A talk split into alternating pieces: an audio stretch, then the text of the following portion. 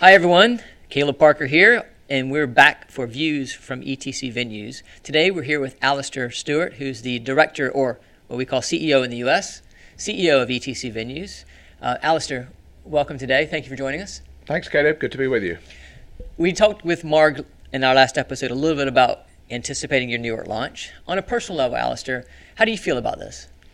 Well, it's a it's a long held dream to to take the business to New York. I think I've been seriously thinking about it for a couple of years now, and probably started thinking about it about five years ago, and with visit to the states and looking around the market. And actually, the first thing I found is that you know then um, there was virtually nobody doing what we offer in London in New York. So that's really where the original idea came from. The bespokeness, if you like, of our of our offering is that first of all we are very very uh, niche, as I think is the appropriate marketing term, in looking after corporates and, and governments and associations. So we, we're strictly a B two B business and that means we don't do B2C, or in other words, you know, socials, bar mitzvahs, weddings, and that's a very conscious decision to focus on one particular type of customers.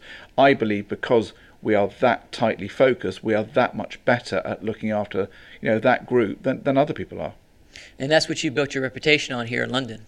Yes, we have. I mean, we are we are well known now in London. We're probably the largest provider of our type here in London. In fact, you know, on a global basis, we are we are the largest company of our type in the world. You can measure that in two respects. First of all, in terms of numbers of delegates that we host, it's a, it's around 900,000 for us here in the UK.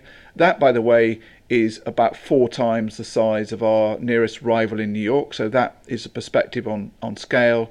And secondly, I think just within the industry that we operate in, this urban conference venue model, this, these hotels without bedrooms, as some people call them, we are the largest global provider, and that's looking at you know Australia, it's looking at New York, and it's looking across Europe as well. So, so Alastair, you said this has been an ambition of yours for, for quite some time to go into the Big Apple. Why now? Time is right now. I think we secured new investment from American investors um, last year, and they've given us tremendous confidence and tremendous financial firepower and we have uh, uh, some some very close relationships with US operating companies to help us with resources on the ground. So confidence is brimming. The UK business is doing well, and you know we're ready to take on you know, the world's greatest city. So as an entrepreneur, you must be really excited about this. Yeah, look, I'm excited and, and I'm I'm scared, and I think those are the two those are the two sort of emotions that drive a, a lot of people who want to do something new where they know that there's a huge journey ahead of them. They know that there's going to be hurdles to overcome. They know that there's going to be people to persuade that this is the right thing to do, and all of those are, are, are the spirit of what you know drives me to get up in the morning and, and, and get this done. So you so you say you're scared and excited. Um, what do you see the biggest challenges going into the Big Apple? It's a huge market. There are just huge numbers of people, and you know the size of the city is is larger than London. And of course, we're taking a brand that that people don't know about, and we have to communicate, you know, effectively and and in a, in a way that really engages with people to get us known about, and then that will bring people to us, and then that will bring business to the venues, and then we'll have a success story on our hands. Alastair, going, going into New York, uh, where there's some of the best hotels in the world, you're going to be competing against. Um, personally, I find it interesting that uh, in the meetings and events world and with conferences, there's not really a rating system like there is on bedrooms and accommodations. What's your take on that? Well, look, two two separate questions there. I think I think one is there are some great hotels in New York, uh, undisputed, and and indeed as there are in here in London. And you know what we do, however, is very different to hotels, and I'm happy to take any hotel on, whether three star, four star, or five star because our, our clients are looking very specifically at one particular aspect of what a hotel offers, and that is providing a meeting and conference and event space along with some really important services such as good food and good technology and great service. And the reality is, here in London, we've built a really good business because an awful lot of the hotels just don't do that very well. And much as I love New York, and much as I've seen some beautiful hotels, I see the same traits in New York there are some really bad hotel meeting products out there. Let me give you an example. I mean, I was in a hotel in New York a couple of weeks ago, and we'd hired a meeting room it has to be said, an extortionate cost. We asked for the Wi-Fi code, and the conference services guy came along and, said, and tried to charge us $950 oh, for eight of us for, for Wi-Fi. And by the way, that didn't include uh, service charge and, and, and some kind of administration charge. And equally, we were trying to get hold of some coffee. There was no coffee immediately available. The, they had to send for the food and beverage director who, who took too long, and as a result of which, uh, one of the team just went across the road and, and got a cup of coffee from, from Starbucks. And, and that is just, for a five star hotel as we were in, was completely unacceptable and fills me with huge um, positiveness that what ETC can offer will just knock those hotels out of the park. Well, it's stories like that that really make the organizer's job painful. When you put your clients in a venue like that and you get that kind of feedback, it's it's unfortunate. Well, if, by the way, it goes on because you know one of the other stories that I hear often about hotels is how difficult it is for meeting planners to set up and a number of the hotels in New York are very are very old and have very established ways of doing things to the point where you're not allowed to carry your own box in.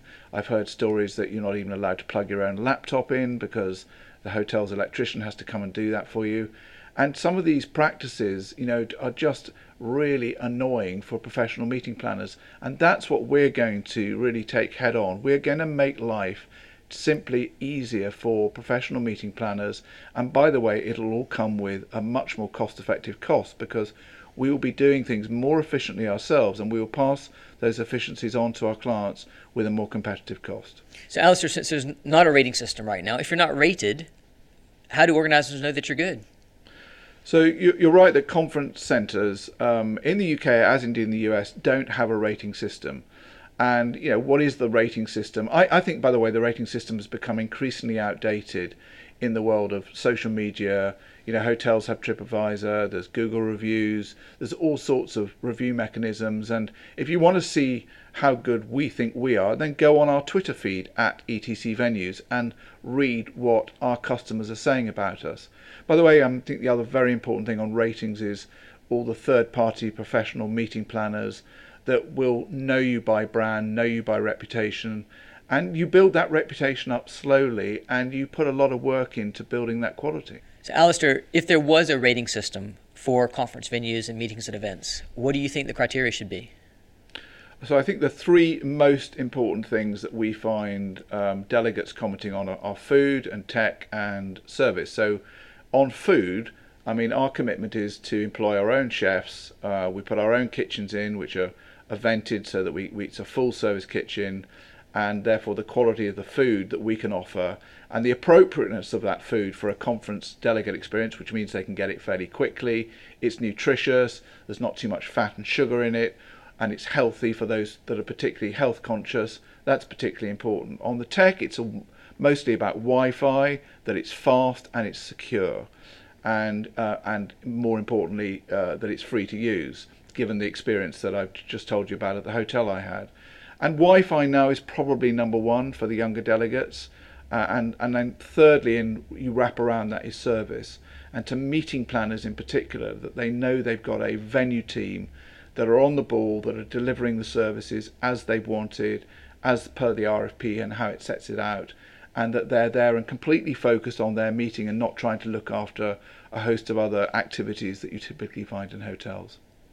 So if if there was this rating system we talk about where it has all this criteria, where would ETC venues rate on that scale? We want to rate absolutely top of the bespoke, focused meeting and conference environments for what we do, recognizing that some of the hotels that you've been talking about, they will do their bar mitzvahs and they will do weddings. We're not going to do any of that, but we want to be absolutely seen as the best in class at meeting and conference venues. Well, thank you for sharing your thoughts, Alastair. I'm excited about your New York launch. And I believe you're going to be joining our next episode with Mark. We talk about a little bit about food and diving into why design is important for events. So stay tuned for our next episode. Thank you for joining in, and we'll talk soon.